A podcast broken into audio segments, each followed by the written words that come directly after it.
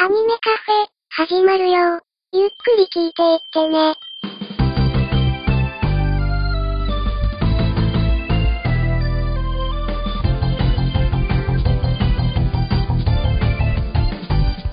時とともに増える日のように星つぶされないように踏ん張るふっと癒し遅れてるものは僕ら空でかさむ感謝くたくたにすがってたひどきつぼがあの頃に戻ってた星つえで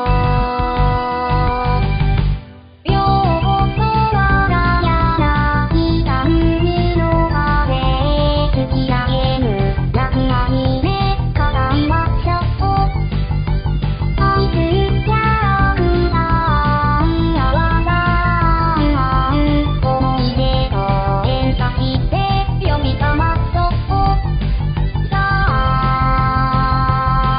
どうぞお好きな席へ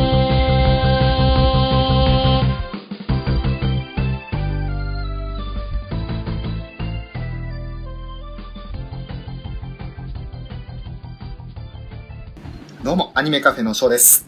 裏キングでございます。本日もよろしくお願いいたします。よろしくお願いします。いやー、まずはですね、えー、今、びっくりするニュースが飛び込んできまして、お、何ですかははい。ちょうどこの収録をしている時にですね、い。先日、鋼の錬金術師会にゲスト参加していただきました、ちゃんなかさんが、はい。はい、リツイートされてるので、知ったんですけれど、あのー、ラブライブ座談会に参加していただきました、ジンタさんはい。が、新しいポッドキャストを始められたということで、あら、はい。もう、我々にとってはトップニュースですよ。うん、どうですね。ね、えー、人学妄想学級というポッドキャストですけれども、はいはいはいはい。はい。あのー以前どこかの話で、それこそあのー秘密基地全集合の最新回だったか、どこかではいはいは話されていたと思うんですけれども、い。うん。そんな中でその、陣太さんが先生役になって、その、生徒に対してどんな話をするかみたいなことです。でああくまでその先生だった時の妄想で話をする番組とか面白いんじゃないかっていう投稿が確かあったと思うんですけれど、えー、それを多分モチーフというか、それから派生してこの番組になったと思うんですが、わー、どんな内容なんでしょうね。ね、あの、まだ見つけたばかりでちょっと聞いてなかったので、うん。とりあえずのトップニュースでしたね。ですね。もう、本当に速報で、 我々にとってはもうびっくりするニュースだったので、はこれからあの、秘密基地全員集合と合わせて聞かせていただきたいなと思っています。い。ですね。ぜひぜひ。ちらっと見たらエンディングテーマとかもやはり陣田さんオリジナルで作っていらっしゃるさ、もうさすがっすね。と。もう、うちの、まあ、アニメカフェのテーマというか、ゲームカフェのテーマですか。はいはいと。同じような形できっとオリジナルの曲を作っていらっしゃると思うので、ははい、それも楽しみにしたいなと思っています。い。ですね。はい。ぜひあのーこの番組を聞いていただいている方は、その人学妄想学級の URL を貼らせていただいておりますので、ご存知なかった方はそこからアクセスしてみていただければなと思います。はい。はい。で、そのトップニュースと合わせてですね、まあ、ここ最近ですけれども、うん。あのーラブライブつながりで、はい。リッピーがようテレビ出てますね。なんかもうテレビ露出がすごいですね。本当にびっくりするぐらい出てますよね。うん。まず手始めが、あの、中井の窓ですか。そうですね。はい。はい。声優スペシャル第2弾ということで、はい。ね、あの、山ちゃんとかと一緒に出てたんですけれど、うん。それでも確実に爪痕残したというか、そうですね。さすがに山ちゃんがいたので、かす見かけてはいましたけれど、はでもね、あの、期待の新人声優というか、そんな扱いでね。い。はいはい。で、あとは、あの、ライブ5時間とか6時間とかやるんですよって言ったら、中井くんにばっかじゃねえのって言われて。うんうんうんうん。もう、さすがの中井くんも、はぁっつって言ってましたね。自分たちも同じぐらいやっては、やってはいるんですよね。スマップでね。で、あとまあ、5時間、6時間ってずっと歌って踊ってっていう繰り返しでもないんだよってことまではね、あのー説明はしていたんですけれど、それでも、時間的にはすごいことですからね。ですね。うんうん本当に、あれを見た時に、中井くんの反応もごもっともだけど、でも、それだけやってのけるってことは本当にすごいこと。そうですね。ゲイクナ宛てに紅白出場して東京ドームでラストライブですよ。うん。うん、すごいことですよね。ですよね。ねまあ、それを皮切りにですよ。今度はいはあの、サンマ御殿ですか。い出てましたね。はいねはいはあの、おしゃべりモンスターと戦ってましたよね。い。うん。で、あのーそれが終わって、ちょっとまたふっと思っ、あの次の番組と思ってみたら、はい。超ポンコツサマーズはいはいはいはい。に出も出ていらっしゃって、ましたね。うでん。今この収録してる真っ最中、このま、まさに今の時間にうん、えー今度は先駆けミュージックですか。はいはいはい。これはまあ、多分あの、普通にアーティストとして、あのー歌い手として出てると思うんですけれど、そうですね。はい。はい。もうそんな感じで、どんどんどんどん、まあこれから今月アルバムも出るんでしたっけ ?DP ホリックっていう。そうですね。はい。それも含めてのきっとね、アピールと思うんですけれど、はいはい。すごいテレビで見るなと。うん。ですよね。ねその、サマーズの番組では、ね、平均年齢30歳ぐらいですよ、みたいな感じで、メンバーをディスるみたいな。軽くね、この30オーバー組をディスるってね。で、ちゃんと注意書きに平均年齢はもっと低いですって書いてあったっていう、うんうんうん。ちょっともったなっていう感じでしたけどね。そうですね。はいまあ、そんな最近あった出来事というところで挙げさせていただきましたが、はいはい。今日はですね、あのー多分これまで以上にすごく語りがいのある回だったんじゃないかなという第6回ですよ。はいはいはいははい。PV を作ろうというタイトルだったんですけれど、い。うん。まあちょっとただの PV 作成会ではなかったですね。なんとですね。とんでもない、もう、突っ込みどころも、そして伏線回収も、さらなる伏線もあって、うん。ものすごい見応えのある回だったので、はいち。ょっと多分今まで以上に時間かかると思うんですけど、じっくり話していきたいなと思っています。はい。どうぞよろしくお願いいたします。よろしくお願いいたします。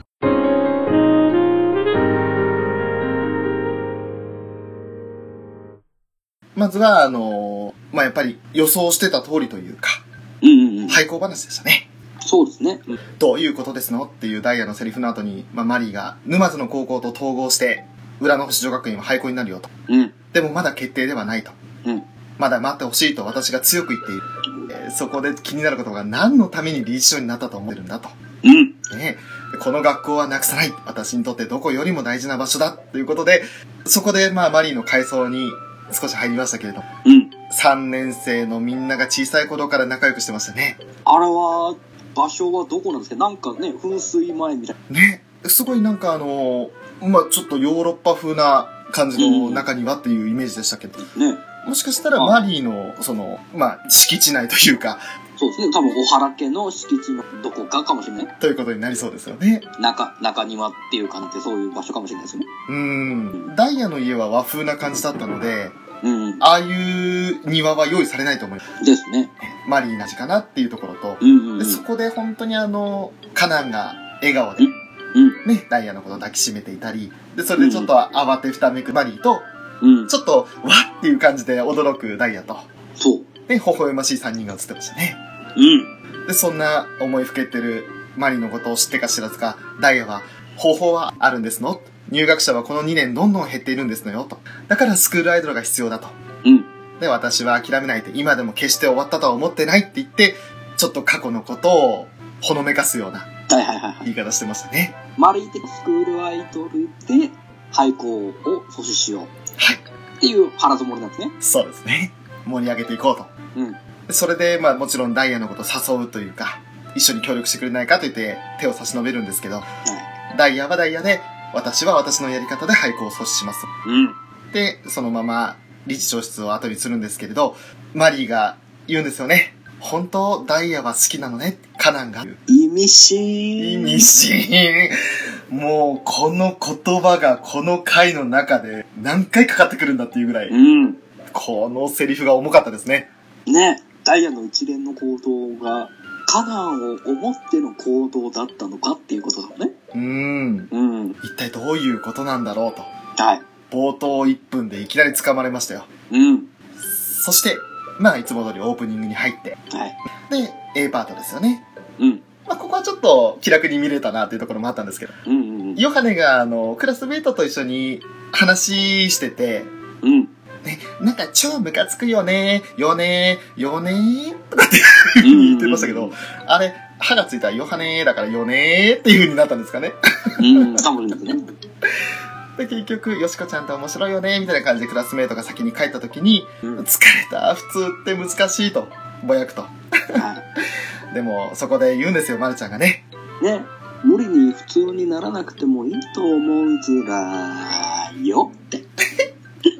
そこで、あの、どこから取り出したのかカラスの羽ですよ。うん。あれを、ヨハネの頭の団子にグサッと刺すんですよ。そう。そしたら、深淵の深き闇から、ヨハネ打天とかって、ねえ、まさか、あそこが、ヨハネのスイッチだとは思わなかったですよね。本当ですよね。あれでスイッチのオンオフできるんだ。本当面白かったですね、もういきなり。笑ったらって、ヨハネ、本当いいキャラしてるなと思う。ねで、まるちゃんがね、え。ねえ、こう、やっぱヨシコちゃんはそうじゃないと、って言ってね。 ねでそんなほのぼのとした雰囲気をぶち壊すというか、ね、うんあの、一変させるルビーが現れるわけですけど、はいは大変、大変だよって、学校がって言ってね。い。うん。もうこれは完全に、花代ちゃんのポジションですよね。でしたね。うん。まあ、やっぱり憧れの存在でもありますし、うん。ルビーが完全に、大変ですの状態でしたね。そうですね。で、まあ、その後、部室に場面が移って、ルビー以外の5人が、統廃合ってね、沼津の学校と合併してなくなるかもしれないと。一応来年の入学希望者数を見て、どうするか決めるらしいんですけど、っていう。うん。うん。俺、そこで、その後ですよ。あの、地下の不謹慎というふうに感じたんですけど、個人的に。うんううんうん。ん。はい、こ、来たついに来たよ学校のピンチってことだよねって、なんでそんな嬉しそうなのと。うん。だって廃校だよ驚き坂と一緒だよこれで舞台が整ったんだよ私たちが学校を救うそして輝くのあのミューズのようにってまあね、まあ、廃校を喜ぶのはどうかと思いますけど。俺あのこればっかりはあのまあこの時点でですようん。この後ちょっと変わるんで意見がこの時点で俺地下に対してはって思ったんですよ、あうん、あ。お前いくらミューズ好きなのはわかるけどさとそれはちょっといダメだろうとね、その部分をなぞる必要はねえだろうって思うんですよね。うんこれはちょっと俺不謹慎に思いましたうんうんうん。あのー正直、その、廃校だって分かった時の、ほのかと比べましたよ。ああ、なるほど。ほのかは気を失いましたからね。うんうん。私の輝かしい学校生活が、と。うんうん。あの、シーンとやっぱ比較しちゃうので、何で喜んでね。なるほど、なるほど。うんあの、くしくも、ね、学校の危機と、喜ばしい危機とが重なって、なんかうまく言えるかなと思ったんですけど、ちょっと今文章まとまんなかったんで言わないんですけどう ね。ん。うん。まあそれで、リコもやっぱりちょっと、いぶかしげる目で、そんな簡単にできると思ってるのっていうふうにう。 ん。これがもう正当な感覚だと思うんですよ。うん。うん。で、まあ、それで、ルビーちゃんがね、まるちゃんはどう思うって。うん。ね、統廃合合併ということは、沼津の学校になるずらね。あの町に通れずらよね。もう、キラキラしてますよね。ね。そしたらヨハネが、まあ、相変わらずね、つらまるって、昔からこんな感じだったし、と。うん。そこでの、回想シーンですね。いやーね、あのー、なんかセンサー、センサーで反応、んライトをはい。ね、こう、足をそーっと出しながら、 うん、そーっと伸ばしながらライトがついた瞬間にですよ。うん。未来ジュラーって。可愛かったー。可愛かった。ありがありがとうございます。本当にねうもう、まさか2話連続で未来ずりゃーを、ず、ずらーを、んねね、聞けると思いませんでしたね。そうか、幼少の頃から使ってたんだなと思って。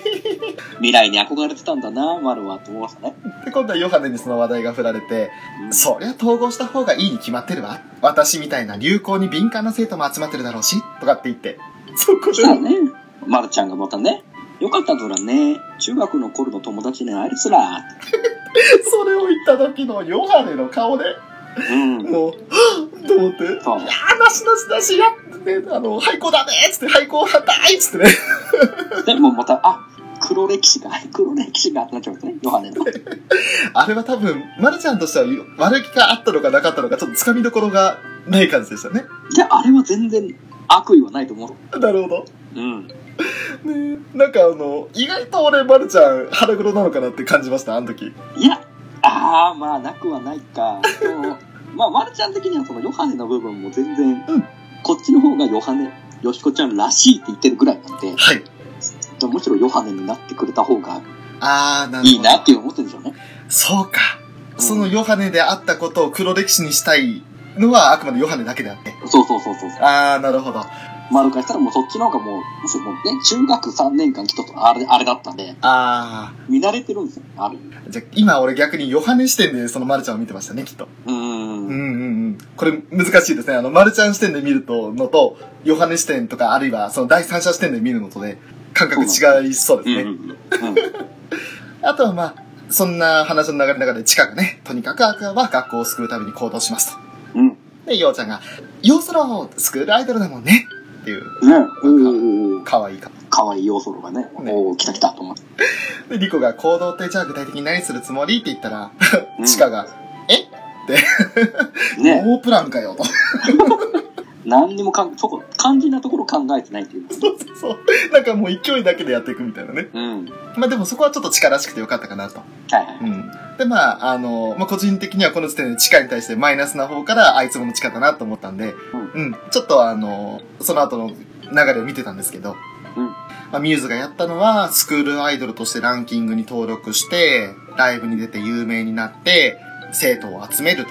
うんうんうん。ねようちゃん、それだけなのってうんね確かに言われてみればそれだけですよね。まあまあまあ、そうですね。うん、それまでの間にいろんなドラマは確かにありましたけど、うんうんそれはあくまで無印ラブライブを見てる我々視聴者が思ってることであって、そうそうね。で、現実世界その設定上ではたったそれだけのことでうんうんす。ただ有名になった生徒を集めただけ。うん。うん。ここでちょっと、あの、俺気になったというか面白かったのが、はいはあの、ヨハネの、まず私服姿。い。うんうんうん。まあ、初公開というかね、あの、仲間になって、あの、アクアになって初めての練習だったので、うんうんうん。あの、私服のおしゃれさうんうんうん。が、あの、まず、ああ、可愛い格好してんなと。うんうんうん。で、 それ以上に、あの、みんながあの階段ダッシュして疲れてる時に、うん息切らしながら、ね、はーってやってるのに、ヨハネだけなんか、ヨハネポーズをしながらね。そうですね。うんうん。ポージングは決めてましたよね、ずっとね。で、おもうすげえなって、抜かりないなと思いましたね。 うんうんうんうん。まあ、そんなことしかやってないんだねっていうことで、アクアの6人は言うんですけど、はいはいはい。で場面変わって、あの、生徒会室ですね。うん。ダイヤが、もうそもそも受験人数が減ってるんですよねっていうことでうんうんうん。 100人の定員の中で14人しか、ね、あの、受験数がなくて、で、合格者数が12人とうん。いうような、そんな状態なので、定員割れもいいところです。うんうんうんうん。そんなダイヤのもとに、ルビーが、うん。お姉ちゃん今日もちょっと遅くなるかも、えーもうチカちゃんが入学希望者を増やすために PV 作るんだって言っててと、うんうんうん。で、ダイヤは、まあ、やっぱりルビーはなんだかんだで可愛いので、はい。ねわかりましたわ、と、お父様とお母様に言っておきますわ、と。うん。ルビーが、うん、じゃあ行ってくるって言って、ダッシュで、ね、生徒会さ後にしようとした時に、うん。どうスクールアイドルはって、ちょっと目元が見えない、陰った表情でいましたね。うんうんうんうん。もうこの、口元の動きだけでうー見んて。ますね。うん。この表現が秀逸で、すごいな、この心の揺れ動きを、これで表現するかと思って。うんうんうんで、まあルビーもあの、大変だと楽しいよって言って、他の生徒会の人はって聞くじゃないですか。うん。うんうんうんうん。ダイヤが、他のみんなは、他の部とその見部なので忙しいのですわ、と。うんうんうん。って言った時のルビーの表情ですよ。うんうんうんうん。みんな他の生徒会室の役、ね、あのーメンバーが部活兼部してるんだったら、じゃあ、ダイヤお姉ちゃんは一緒にスクールアイドル部やらないかってきっと誘おうと思ったと思うんですよ。でしょうね。うんうん。お姉ちゃんって言いかけた時に、多分察したんでしょうね、ダイヤは。うん。早く行きなさい。ね、ここでね、あえてここ被せていって、うん。ルビーのセリフを止める。でこれがまたその CM 明けのとあるシーンで、俺、伏線だと思ったんですよ、これ。ああ、はあ、はあ、なるほど、なるほど。後でまたゆっくり話そうと思うんですけど。うんうんうん。もうここが俺、多分この6回の中で一番気になったところで。おお。で、まあまた場面変わって今度は、その、さっき PV 作るって言ってたうアん。クはいアの6人なんですけど、はい。宇宙らのいいところってリコが聞いて、うん。で、チカがまずこの街のいいところを伝えなきゃって、ミューズもやってたみたいだし、これをネットで公開してみんなに知ってもらうと。うん。マルちゃんですよ。ね、知識の海面。えーもうネット大好きですからね。レッドダイヤですね。で、チカさんが、てことでよろしくっていうふうにマルにお願いすると、いやいやいやいや、丸には無理、ず、無理って。ズラってのを言うと、ね、やっうぱ、ん。まあ、普段、あの、アクアのメンバー内ではズラ言いまくりですけど、うん。で、ちょっと、あの、人目に触れるとこだと、ズラは言えない。うんでも、その後の俺、ルービーが可愛くて可愛くて、あの、うんカメラ向けられて、ヒッっていう風になって、うんその後、画面からすぐにヒュッて消えるじゃないですか。そうですね。うん。で、ヨハネが、あそこにいるんじゃないか、みたいな感じで、うんうん。指し示すんですけど、違いますーつって。うんうんうんで、その後、さっとあの、ようちゃんにカメラ向けられた時に、俺多分あれ、ベーだと思うんですけど、うんうんうん。ビーって聞こえたんですよね。ああ、はいはいはいはい。なんかで、それが、あの、チカが、なんだかレベルアップしてるっていうセリフに繋がったと思うんですよ。うんうんうんうん。もう、要するに可愛さがね。うんしてるうなんうんああ、なるほどね。ああ。だからもう、本当に俺このシーンも好きで。うんうんねえ、もう、マルとルビーの1年生2人のコンビ、うん可愛いコンビがもう、最高でしたね。最高でしたね。でその後はまあ、結局チカがメインで、その PV 紹介してるという、あの、うん街紹介してるってとこはいはい。で、あの、富士山、綺麗な海、みかんとサリーナ、ジュタロウミカン持ってましたね。ジュタロウみかん持ってましたよね。うんでなかなかね、あうんの、段ボールにいっぱいに入ったみかんなんて結構な重さがあると思うんですけうどーん。ね、重さ5キをロ、7キロとか、それぐらいねの重さですよね。感じさせることなく、しっかりアピールしてましたからね。うんで、あとは、あの、これはもう、ようちゃんの1000倍特許かなと思ってた、下から入る地下ですよ。ねねおーおーおーみたいなおー、入ってきたと思って。まあ、その後、で、あの、自分の家の目の前の道路になった時に、街には、特に何もないです。っていう、うんそれはちょっとダメだよ、と。なんですかね、で、何気に、ミトネーとシイタケも、左端にいるじゃないですか。 いましたね。 何気なく、何気なく映り込もうとしてるっていう、意地汚さ。意地汚いとか言わないでくださいよ。何、何さりげなく自分をアピールしに来たんだなと 思って。映りに来たなと思って。 ですね。もう完全にあのカメラあるところに入ってくる野じ馬でしたよね。うん。見切れようとしてる感じでね。あとは、ようちゃんに代わってね、バスでちょっと行くとそこは大都会って、お店もたくさんあるよっていう風に紹介してるんもうでさすけすど。が、さすがコミュ力の高さ。ね手慣れたもんですよね。え。でも、ここでちょっとあの、調べてて思ったのが、どうやらあの、実際のその商店街とかは、今残念ながらシャッター街になってるんですね。へえ、そうなのか。なんかそんな情報があって、あの、まあ、シャッター街になってるよっていう意見と、逆にこのサンシャインによって活発になってくれたら嬉しいねっていうですね。うんうんういん。うのがあったので、ちょっと町おこし的なものが一うんつきっかけになれたらいいのかなっていう気は。ですね。はい。もし本当にシャッター街ならば、ちょっと、ショー自身は行ったことないので、まあまあそうですねね。、ネット上の情報しか知らないものですから。うん。はい。 で、まあその後は、あの、まあ、ちょっと残念なというかね、あの、うんリコがすっごい聞き出して、自転車で坂を越えると、伊豆長岡の商店街が、 はうんうんぁうん。つってで、ルビーも、沼津に行くのだってバスで500円以上かかるし、と。で、ヨハネが、いい加減にしてよって言って自転車もろにぶっ倒れて、あ危ねえなっていう。 かなり危ない倒れ方しましたよね。そうですよね、ガシャンっつって。うん。で、そのシーン変わって今度はヨハネのターンになりましたけど、うん。リトルデーモンのあなた、今日はこのヨハネが落ちてきた地上を紹介してあげましょう。まずこれが、土土ね。何を紹介してるんだと。うん。えーそしてもう高笑いしてるんですけど、うんそこでまるちゃんが、やっぱりよしこちゃんはこうでないと。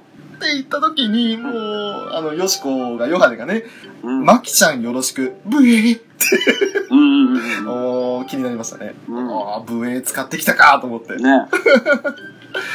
あとはまあ、その後シーン変わって、喫茶店に入ってるんですけど、うん。であの、ヨハネ、どうして喫茶店なのと。で、ルビーが、騒いだから家族の人に怒られたのかなって、うん。もう、いい子すぎますよね。まあね、ぶっちゃけ騒いだのは彼女一人なんですけどね。あの、リあの子一人ーから始まって、うんこうで終わる子ですよね。そうそうそう。お隣の子だけなんですけど。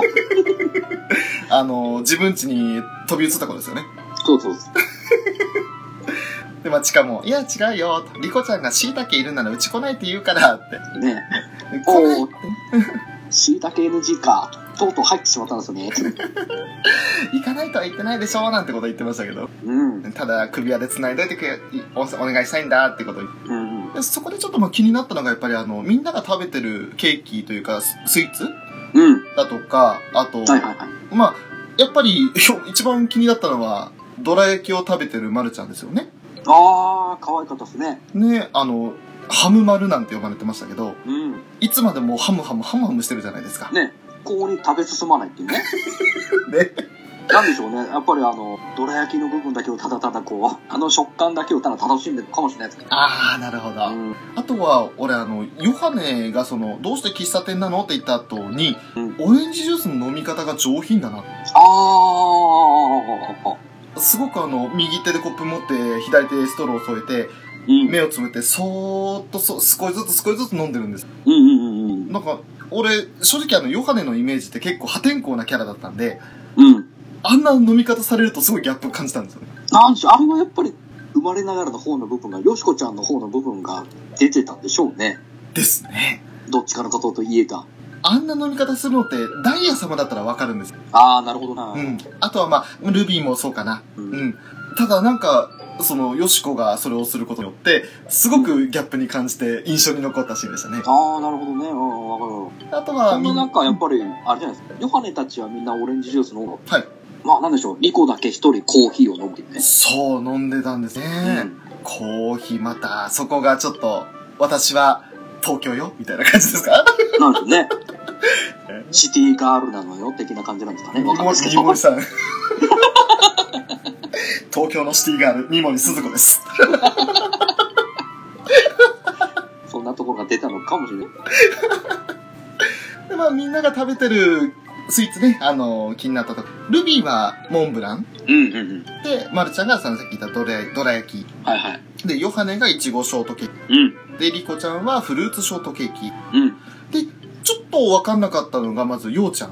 うん。ね、あの、ま、パフェなのか、フルーツあんみつなのか、それともフルーツタルトなのか。あの、一番最初にその洋の食べてるものが映った時はなんか、パフェっぽい器に、うんで、スプーン的なものがついてたんで、パフェっぽいのかなって最初思ったんですけど、はい。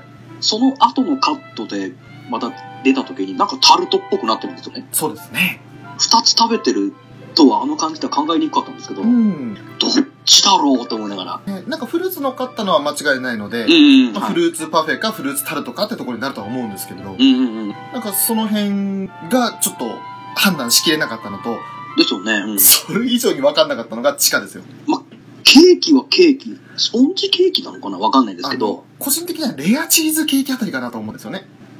カラーリングがだいぶ、あれですよね。うん。あの、濃かったんですよ、レアチーズより。なんか、み、緑っていうか、深緑っていうか、なんていうか、ね、抹茶系ともちょっと違うんですよ。ね。そうなんですよね。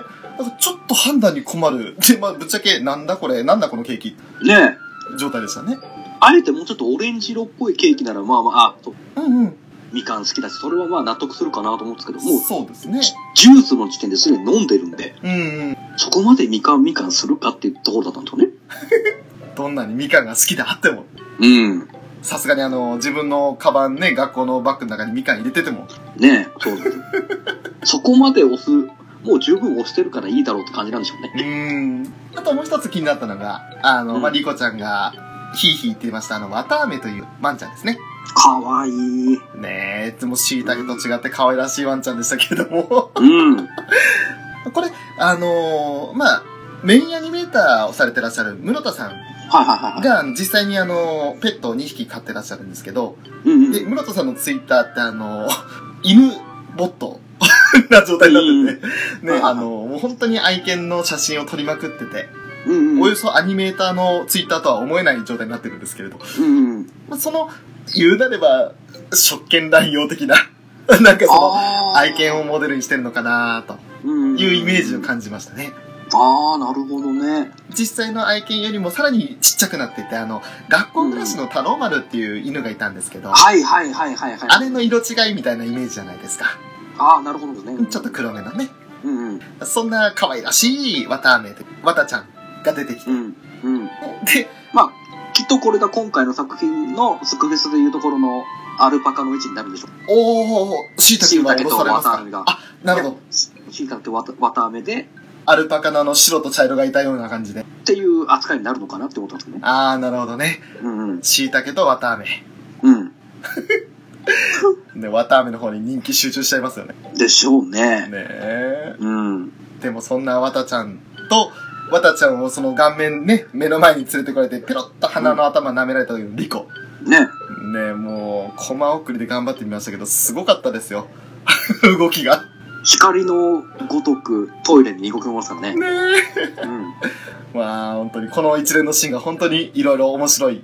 あの、ゆっくりいつかブルーレイ買った時に、さらに細かいコマ送りをしたいなと思いました ね。ですね。うん。で続いて、そのヨハネがね、うん。もう、さすがあの、ニコ生主だなってところもあるんですけど、うん、うん。簡単に編集したけど、お世辞にも魅力的とは言えないわね。おおもういつの間にか PV 撮影の編集をしてたんですね、あそこでね。そうなんですよ。うん。ねあっちゅう間にやってしまって。ノートパソコン片手に、さささーってやってますね。そんな話をしてたら、あっという間に19時前、18時55分になってしまってうんうんで。。そこであの、窓の外見たらバスが来たんですよね。うんうんうん。そしたら、あの、ようちゃんが、うわ、終バス来ちゃったってことで、なんか、なんか、ね、7時前でしバスが終わっちゃうっていうのも、やっぱりその、んお土地柄なんでしょうね。そうなんでしょうね。まあ、逆にその学校のその通学圏内っていうことでの終バスって意味だったら、ああ、うなるほどん、まだね、あの、わかるんですけど、うんうん。どうなのかなと。実際のその、路線ね、あの、ダイヤがわかんないので、うんうん。その辺が、まあ、田舎的な意味での終バスなのか、うんうん。ちょっとそこは測り方のところありますけれど。ですね、はい。その後の、もう、バイバイの挨拶です。うん。よしこーねもうね。あのー、ようちゃんとヨハネがバスで帰るってことで一緒に帰るときですね。うん。まさかのよう志向ですよ。ようそろ、こういう応用の仕方があるかと思いましたね。ねさもすがですね、応用力の高さ。う、ねえ、コミュ力の高さ、応用力の高さ、うほん。んとすげえなと思って。いきなり、いきなりいじり倒してきましたからね。なるほど、だんだんようエンジェルの片鱗が見えてきたなっていう感じです。ですね。うん。その後、ね、あの、まるちゃんとルビーもね、もううんこんな時間だってことで、まあ、あの、ルビーが、ダイヤとの約束の中で、うんうん。暗くなる前に、日が暮れる前に帰ってきなさいよっていう話があったので、うんち。ゃんと約束守って帰ろうってことで、まるちゃんを無理やり連れてくんですよね。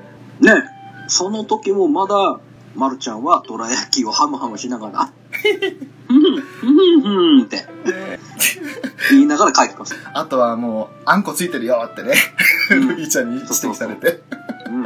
でそれで結局、あの、トイレに囲んだリコと、あと、綿飴を抱えたチカが残ったんで。うん。俺、ここでちょっとチカを、あの、さっき、なんでそんな不謹慎なこと言うんだって言いましたけど、うん。うん。ここでちょっとチカをまた、あ、チカだなっていう風に見直して、おー、なるほど。意外と難しいんだな、いいところを伝えるのって、学校がなくなったら、こういう毎日もなくなっちゃうんだよね。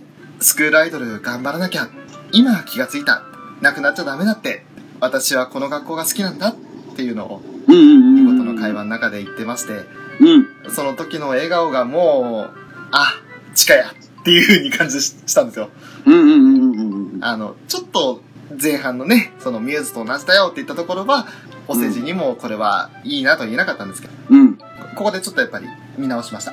まあまあね、この、最初はその実際にね、ミューズと同じ、まあその、境遇になったから、ってだけでただ単に言うとね、単純に嬉しかったってなってますけど、実際にこう、廃校というものを実感しだした時に改めて考えてみたら、こういう気持ちになったってことですよね。ねうんうんえ。だからこの辺が末っ子気質というか、うん。うんうん。後先考えないで、ポーンと思いついたことを言っちゃって、で、後から後悔するというか、うんうんう考ん。え直すってところが、しっかりその一貫して地下の性格を表してるなっていうそうですね。うんうん。気がして、うん、ここであの、あ、よかったと思いました。うん。あとは、その後ですよね。あの、すごい俺、ちょっとメタルギアソリッドかなと思って。あのーね、そこからちょうど日が沈んではい。暗くなってったところで、ね、ふとマリーの部屋になるんですよね。そうですね、シーンが映りまして。で、マリーがねだ、と思ったらね、カチャって扉が開いたと思ったら、うん。何ですかあの不審者。そうですよ、不審者ですよ、本当にね。ねダイビングスーツを着て、うん。びしょ濡れのカナンが、 そのまま立ってるっていうね、土足で。マリーはね、来るなら来るって先に言ってよ。勝手に入ってくると、家の者が激横ぷんぷん丸だよ。 きょ、興味言わねえなっていう。ね ほら、やっぱり2年間いなかったんで、2年前はきっと言ってたんでしょうね。激なるほ怒どプンプン丸が。流行ってたかもしれないですね、ちょうどね。あうんうんー。カナンはね、あの、それには触れずに、そう。廃校になるのね、びっしょびしょの体で。そしてね、あの、ウェットスーツ着てるもんなら工作員にも見間違うような。 うん。あのか、この、ルパンがね、海から侵入していく時のあんな、あんな感じの格好ですよ。そうですね、まさに。うんでマリーは、ならないわ、と。廃校にはさせないわ、と。うんでも、それには力が必要だと。うんだからもう一度、カナンの力が欲しいんだってことを言って、あの、前回の予告でも出てた復学届ですよね。うんうんカナンが、本気と。うん。うん。その後の衝撃発言です。ね。私はカナンのストーカーだから。ええー、まさかのカミングアウトですよ。ねまさかのカミングアウトがあって、CM です。ストーカーってなんだよ。 3年生どうなってんのって感じですよ。ね一番最初にあの、カナンのことが好きなのね、ダイヤは、と。うん。で、 マリーはマリーでカナンのストーカーだと。ねな、これは、カナンをヒルドラ的感じなんですかねもう、なんかそんな感じもしなくもないけど、単純にカナあンの、二人ともカナンのことが好きなんだっていう、その表現の仕方が、あの、カナンに本当に付きまとうのがマリーで、うんうん。で、も、あの、カナンのことを心配で、ちょっと、かけながら見守ってるのがダイヤって感じですかね。ですよね。うんうん。あまり積極的にはいかないと。うん。でも、そんなマリーとダイヤは、お互いに話をしてて、うん。はいうん、お互いの意見をぶつけ合ってるってところがあったの。はいは果たしてそのカナンが一体どういうその存在なのかなと二人にとってい。うんうんうんうん。それを示すのがちょっと先になるんですよねですね。はいはい。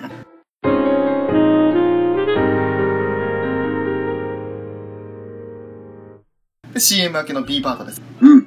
まああのいきなりついにアニメでも出たかとあのー一応ね、PV を編集して、その編集した PV を、えー、理事長のマリーに見せてるところですね。そうですねうん。それの締めとして以上頑張る B こと黒沢ルビーがお伝えしましたということでおー、公式で頑張るビーを採用した。アニメで来ましたね。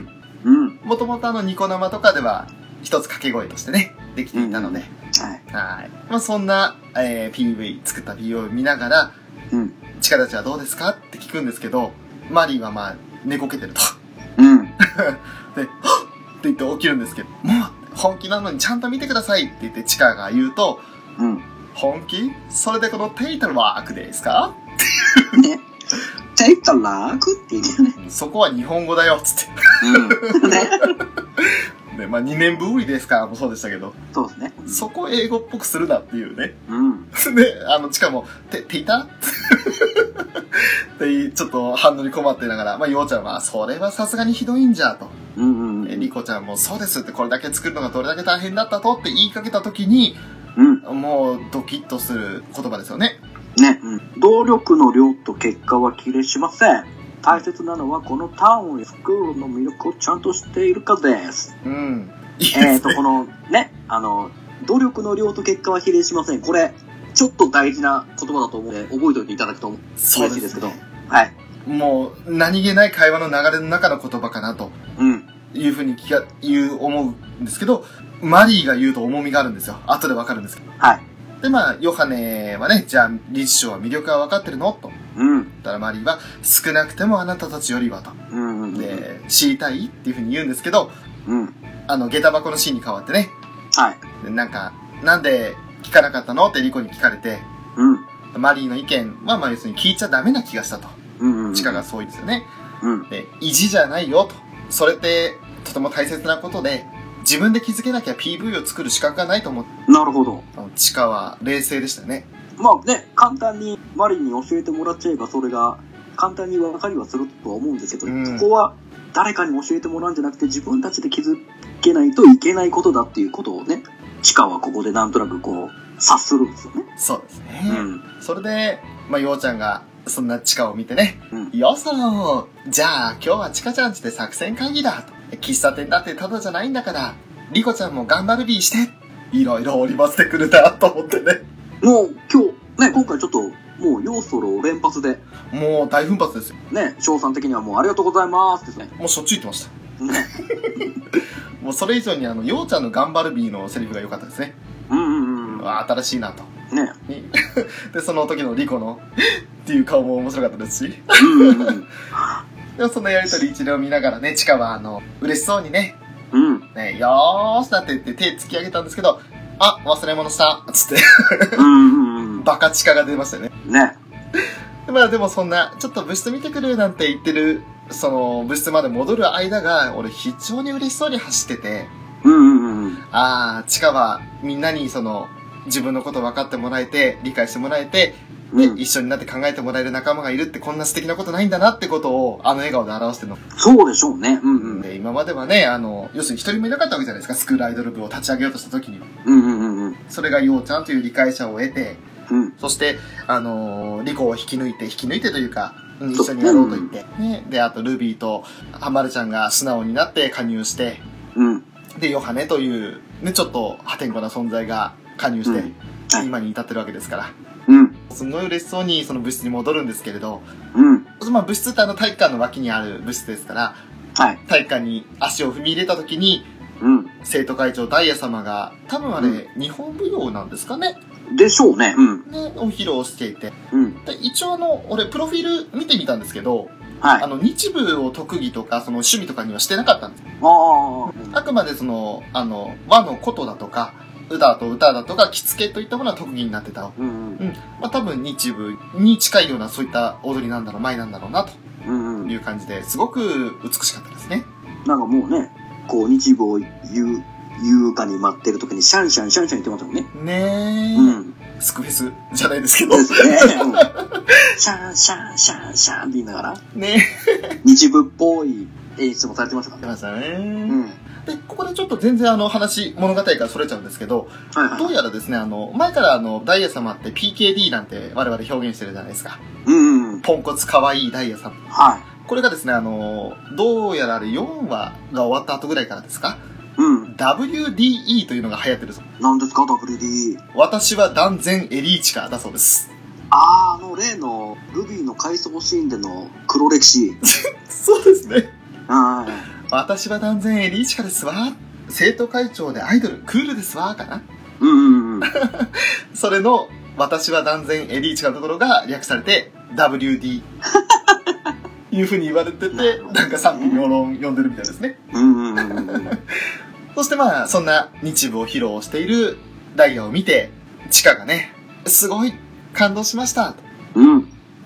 ちょっと本題を切り出して、ダイヤさんがスクールアイドルが嫌いなのは分かっていますと。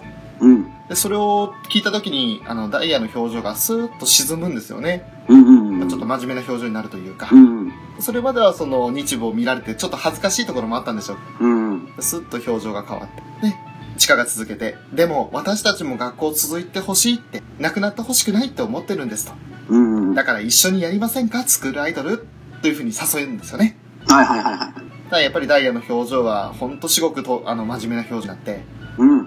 で、まあ、体育館のステージから降りてね、うん。残念ですけど、ただ、あなたたちのその気持ちは嬉しく思いますわ。うん。お互い頑張りましょうというふうに言って、一人去っていくんですけど、うん。でそこで、まあ、ようちゃんたちがね、ダイヤ様って、昔はルビーちゃんと同じように、なん、みたいな形で言って、で、ルビーが、はい、スクールアイドルのことは、まあ、ルビーよりも大好きでしたと。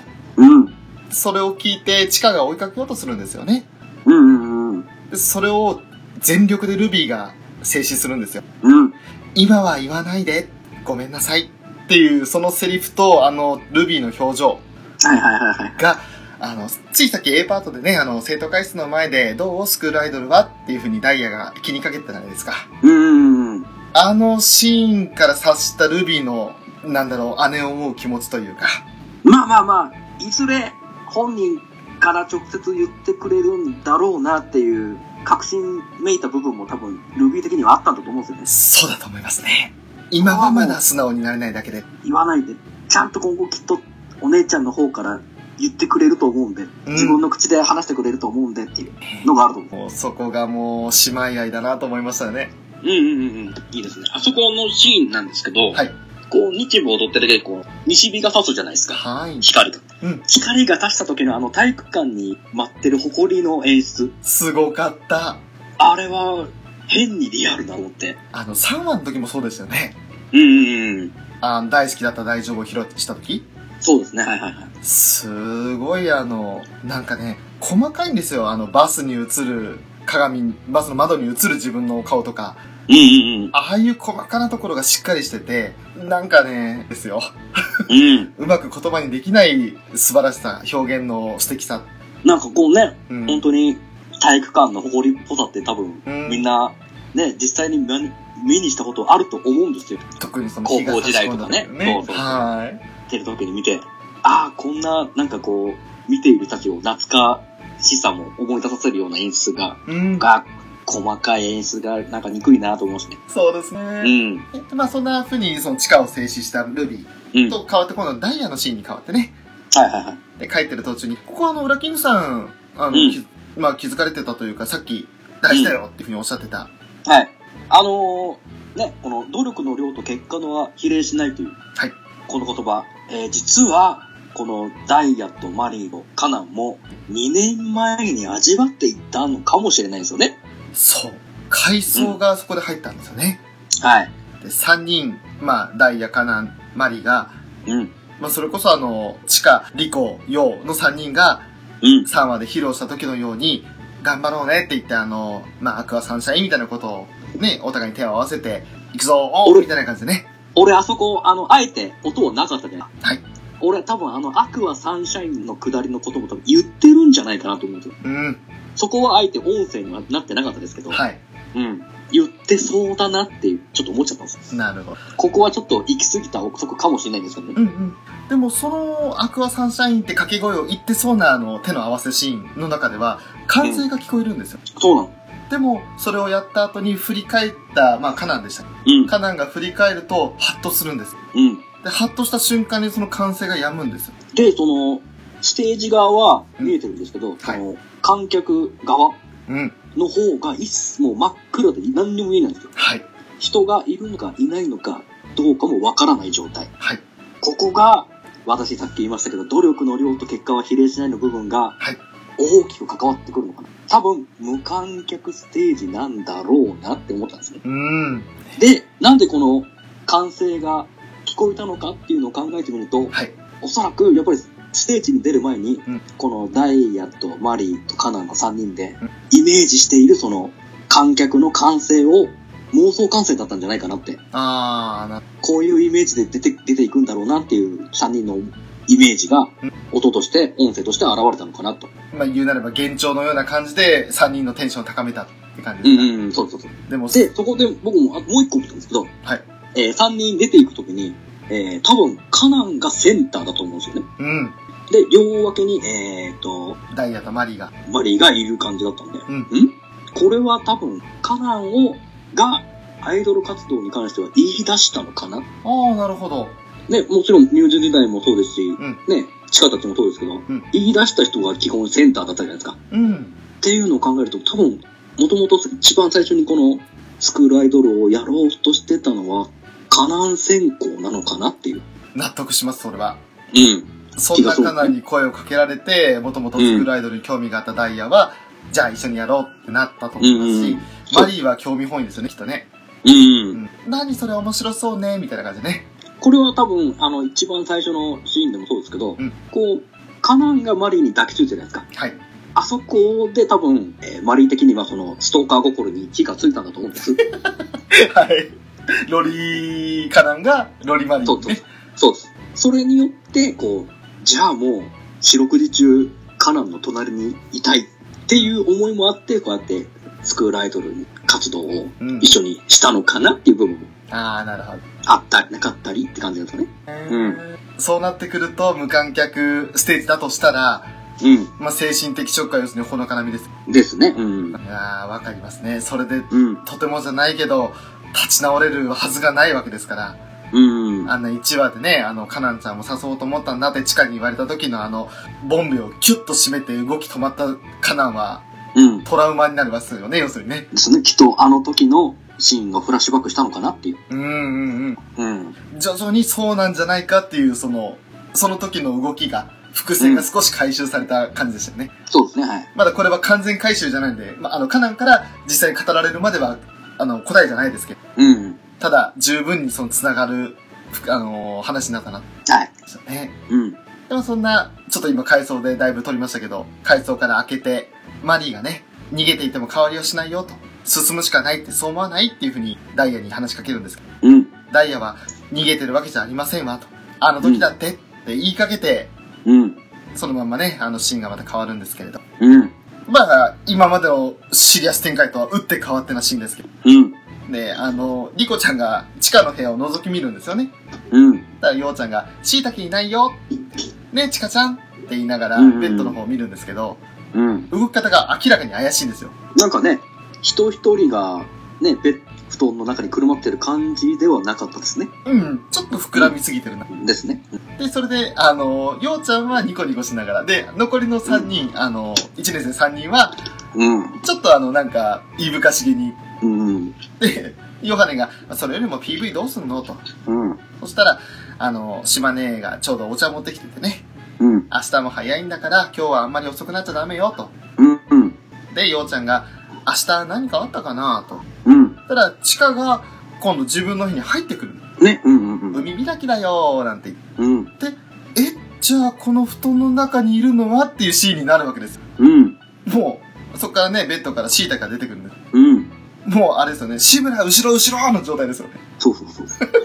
で、こうね、リコちゃんの引きつってる顔を映しながら、画面がどんどんどんどんこうホワイトアウトしていく。で、なんか、音が、ジリリリリリっていう音が聞こえるなと。あれって、何そ、その後どうなったとかは一切なく。うん。ここはちょっと、夢落ちなのか、なんか実際にそういうシーンがあって、まあ逃げ帰って、うん。翌朝ただなったのかとか、ちょっと微妙に分からなかったですよね。そうですね、うん。なんか疑問マークですけど、まあどちらにしてもリコちゃんのトラウマがさらにえぐられたなと。うん。 ですね。でまあ、3時半というとんでもない早い時間に、ね。うん、 よくそんな時間に起きて、地域の、ね、海開きに行くなっていう感じするんですけど、すごいですよね。まあ地域性というかね、うんうん。まあはいそれがちょっとここから関わってくるんですけれど、はで、ようちゃんが、おはようそろーい。ね。本当にようそろを大放出だなと思って、ほんとさ朝、朝の3時半から、元気だなと。よ、夜も明けないうちからおはようとですかね。しかも、ようちゃんあれバスで帰んなきゃいけない距離に住んでるのに、どうやって3時半にあそこに来たんだと。まあ、もう自転車らしきものもなかったんで、家族みんな、ああ、なるほどね。一応その地域のイベントなんでね、海開きがね。うん。もしくは、なくはですね。もっと考えやすくするならば、チカンチに泊まったか。ああ、なるほどね。ああ。まあ、それ言ったら、あそれもの、ヨハネも来てるんで、ヨハネはどうしたんだって話になるんですけど。うん。ヨハネも泊まってんじゃないですか。ね、一応ね、地間地もう旅館なんで、うんうん。一応その泊まれるスペースは存分にあるかな。それに女の子2人ぐらいだったら、地下の部屋で十分間に合うスペースだと思ううんし、まあなんかそういった感じなのかなっていうのは、え全く描かれてないんで、うん。なんで3時半にいられたんだろうっていう疑問は残ってましたね。ですね。うん。でもそんな3時半の、まあ真夜中、ちったら真夜中ですけど、うん。そんな海にね、あの、地域の人たちが何十人とうん。集まってるのを見て、リコが、この街ってこんなにたくさん人がいたんだと。うん。うん。これなんじゃないかなこの街や学校のいいところってって。うん。ね。で、そこで感じたのはやっぱり魅力がわかるのは、外から来た人なんで。ああ、なるほどね。はいはいはいはい。で、あと、やっぱり何回か見たんですけど、うん。圧倒的にこの作品はやっぱり男性の数が少ないですね。ああ、むしろ、いたんですかなん、か、これ男性っぽいかなっていうのが一人いたぐらいで、ああ。で、もその人も女性かもしれないっていうようなクラスだったんで、う。うんん、あの、果たしていたかどうかがわからないぐらいです。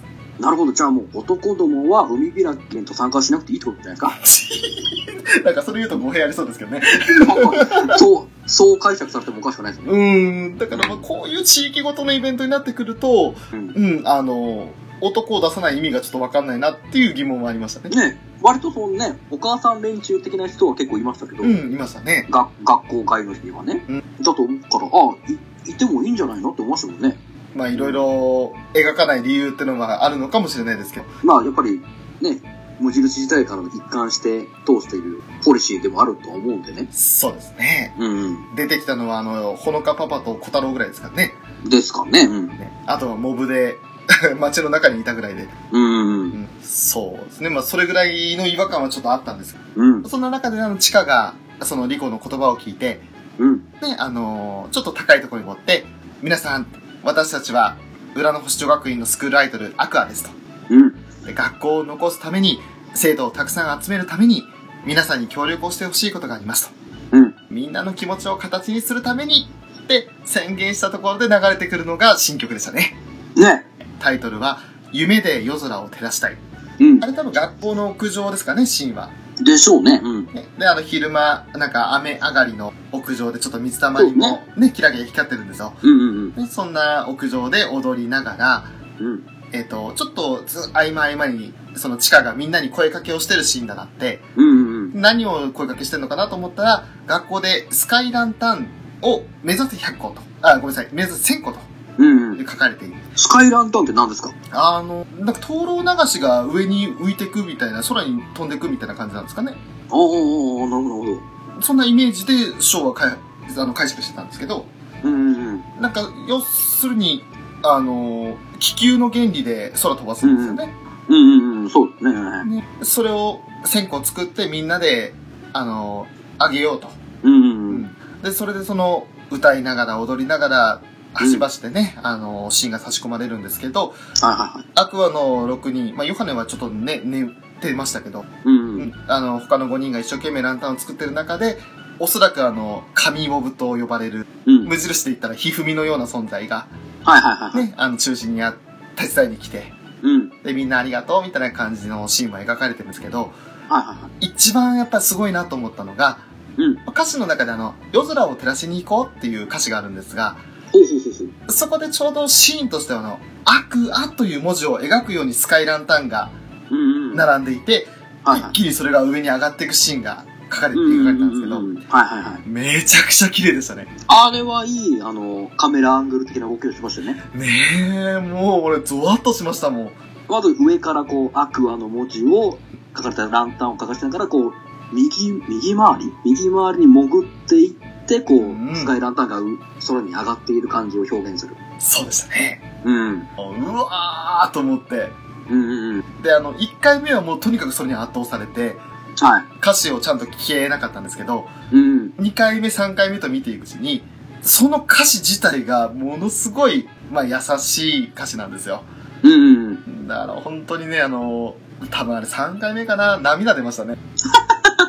やっぱり泣くんですね。やっぱり泣きます。なるほど。あの、これね、うん僕はもう単純に1回目この夢で夜を照らしたいを聞いた時には、あ、俺これ多分ライブでやったら間違いなく締めの曲だなって思いました。思いましたね。うん。ただ、6人っていうところがネックですけど、そうなんですよね。うんうん。はもしかしたら、あの、無印の時のコレサムみたいに、いはいはい。ライブ専用にその、まあ、あの時って、エリチとのぞみいなかったじゃないですか。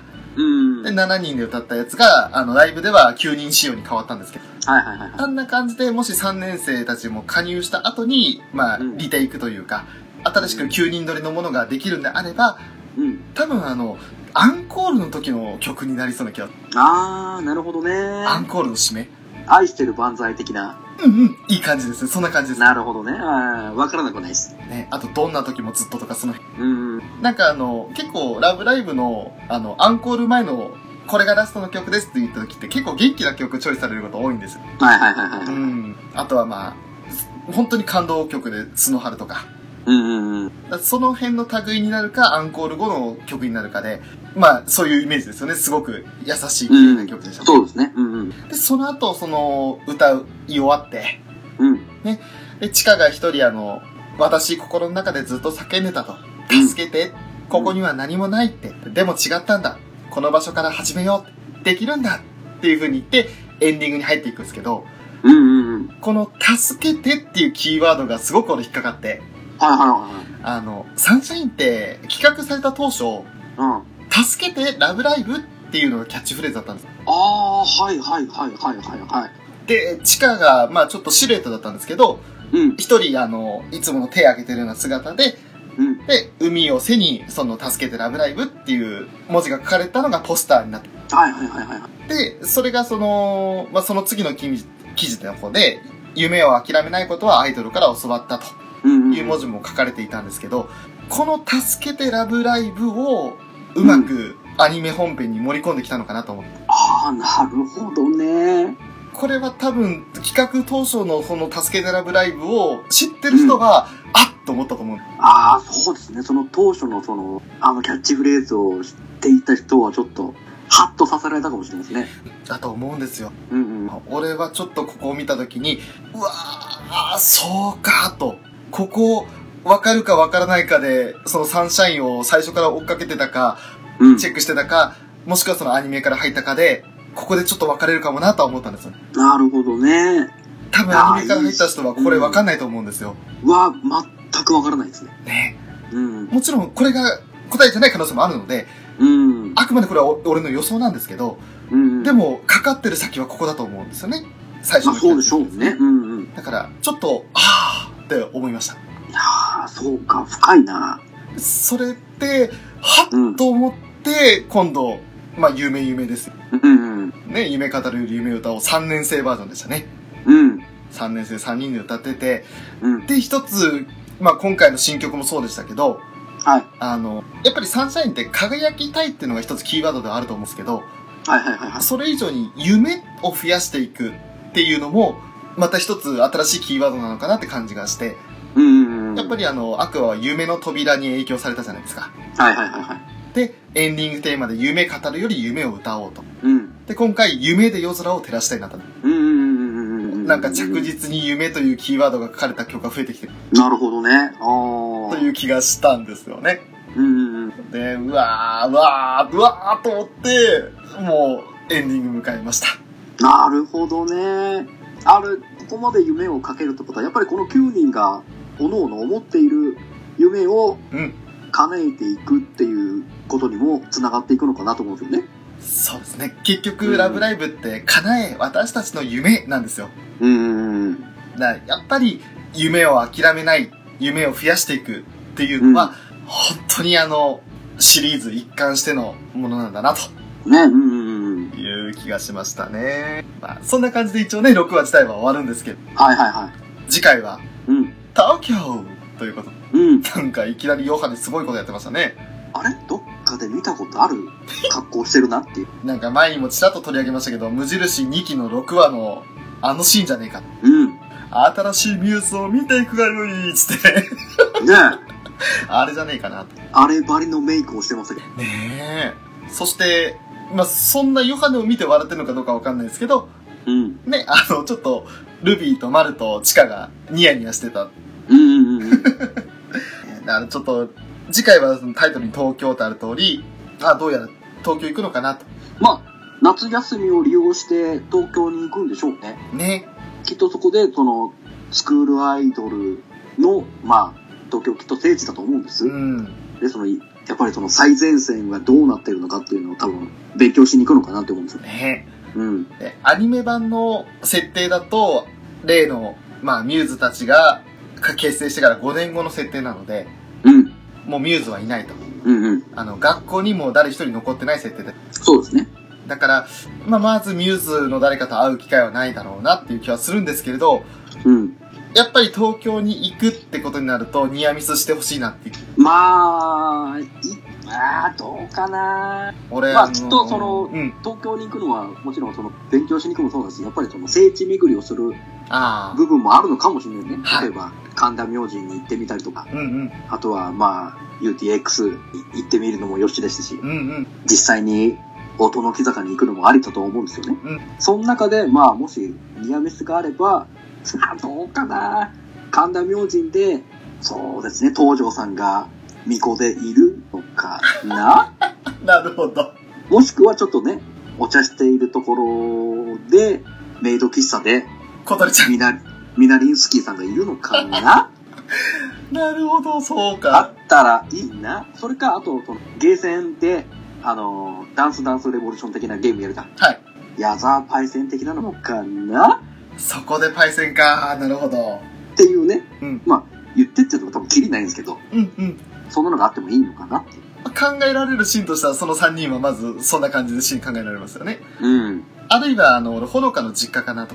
あー、なるほどね。はホムラに行きますい。か。ホムラに。あー。ここが、あの、ミューズのセンターのほのかさんの実家なんだっていうね、チカがやっぱり言う気がするんでよう。ん。で、ほのかが、もしニアミスするとすればほのかかなと。あー、なるほどね。あとは、まあ、他の、特にエリチとかなんかは、なんか、まあ、かこれは勝手に我々ね、あの、うん。バはいリバリのキャリアウーマンっぽいよねっていう話を前にしてましたけど、はいはニアミスする可能性が多分一番低いと思う。い。でしょうね。うん。あと、海ちゃんも厳しそうですよね。そうですね。難しいですね。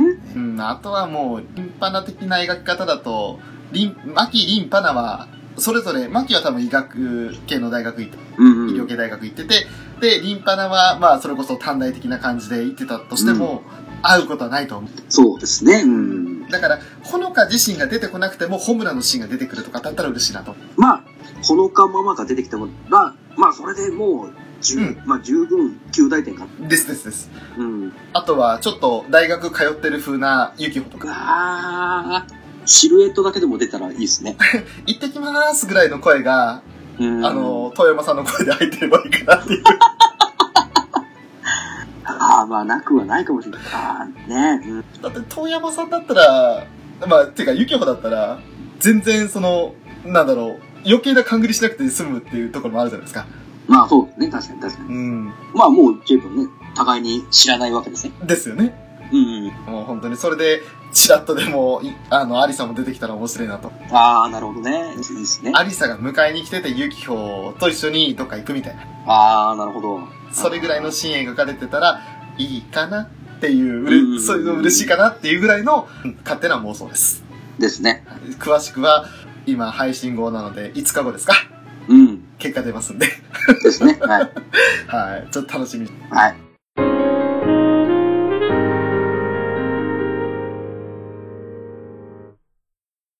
ということで、えー今回は第6回考察というかね、PV を作ろう会のちょっと我々の勝手な憶測を含めて、またね、好き勝手に話させていただきましたけれど、うん。満足しましたね。今回ちょっとね、あの、いろんな 本当に憶測を考えることができる要素が多々あったんで、ね。まあ多分こうやって今までね、5話分やってきましたけど、一番ちょっとこう、いろんな考えができた回であったのかなって思うんですよね。うんうん。まあまあ、これがね、合ってる合ってないは別にして、はいそんな楽しい考察ができたんで、僕はとっても楽しかったです。はい。私もとても楽しかったです。 まあ、あのースクフェス、はいはいはいはい。今ですね、ちょうどあの、ようちゃんとまるちゃんの言ってますね。はいはいはい、やっぱはりいね。。あの、まあ、マカロンイベントと言いました。うん、普通にその、一般的なライブやった途中で、あの、ひまわりがうん、流れてきて、それを叩くとポイントになるんです。うん、ね、あのーまあ、そのイベントとはちょっと直接は関連しないんですが、うん。徐々にそのマスター楽曲が増えてるじゃないですか。週1ペースで増えてますね。ですね。うん、で、今、夏色笑顔でワンツージャンプがうん。とうとう星10に出ましたね。出ましたね。うえん、げつね難しさですけど。うん。あれ、どうですか、ウラキングさん、プレイしてて。はいはいはい。まあ、あの、ある程度カードというかデッキが揃ってくれば、S ランクのスコアを取ることはできると思う。えっ、と、スコアに関してはもう、何の問題もなく S ランクは常時取れるますね。あ、それは素晴らしい、よかったです。は問題はやっぱりコンボですか。い。まあね、マスタークラスになるとね、まあやっぱり途中途中で途切れちゃって、ですなかなかもう G ランクすら出せないです。あー、なるほど。うん。まあ、そういう勝負もですね、あの、スノーハレーションだけは S ランク取れたんで、おー、いや、めちゃくちゃすごいじゃないですか。スノーハレマスターだけは S ランク取れて、ただ、あの、まあ、ボラララとか、うん。はいあと、友情のチェンジだとか、はい。えー、夏色笑顔でワンツージャンプもそうですし、あと、ベイビーメイビー恋もた、うん。この4曲だけは、ボラララが A ランクで、あと全部 B です。いや、でも結構すごいことだと思いますよ。取れない、あの、閉じるんですよ、やっぱ途中で。うんノーツの流れを覚えても、指が追いつかない。あの、本当に指がその一連のね、ノーツの流れに対応できないんですよね。分かってても。そうなんですよ。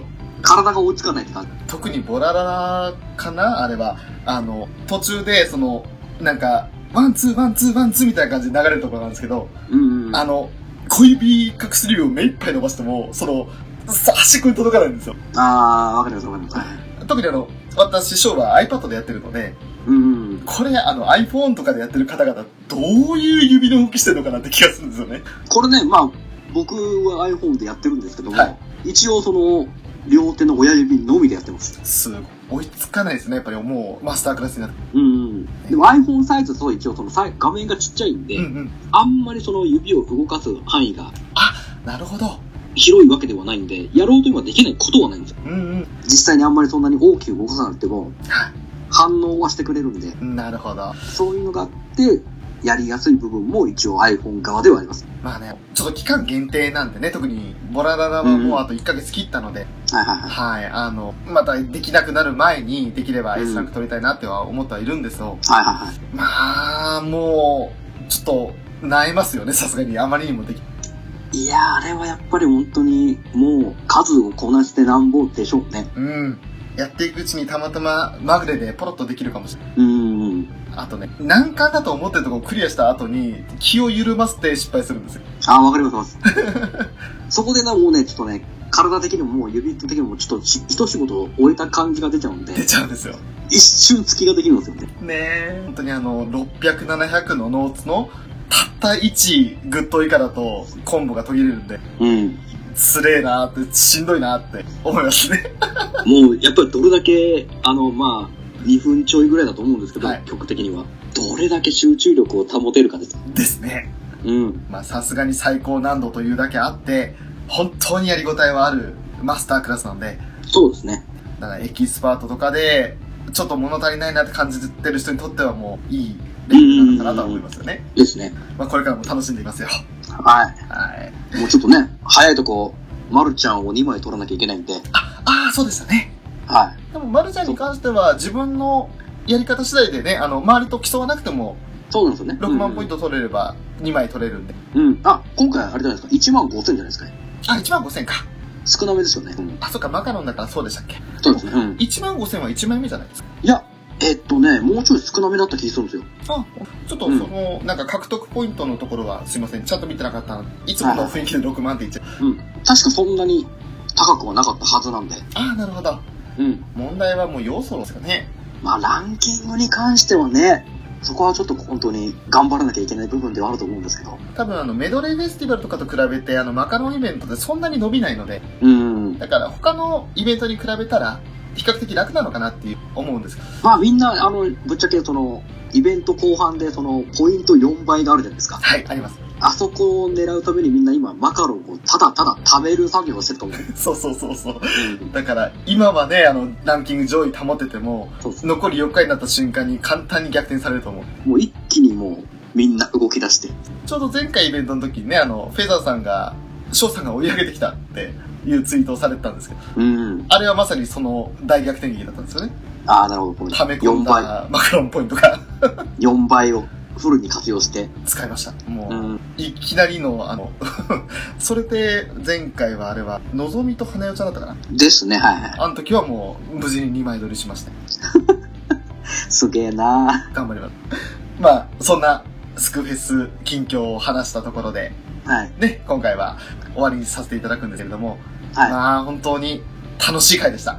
楽しい回でしたね。ねうん、なんかちょっと、3年生の闇も、ちょっと表面、だいぶ表面的になってきたかなと思うんで、えね、垣間見えた感じはしましたね。もうあとは実際にカナンが復学してどうなるか、はい多分夏休み明けだと思うんですけども、うんうん。ここから2学期からどう動き出すのかって感じですね。そうですね。うん。もしくは夏休みの間に何か進展があるのか。あー、なくはないですね。うん。ねえ楽しみです。楽しみです。それでは、今回もまた、私とも好き勝手に話して、 いつものサンシャイン会をお送りいたしました。はい。アニメカフェのショート、頑張る B、ウラキングでした。あありがとうございました。りがとうございました。ようそろー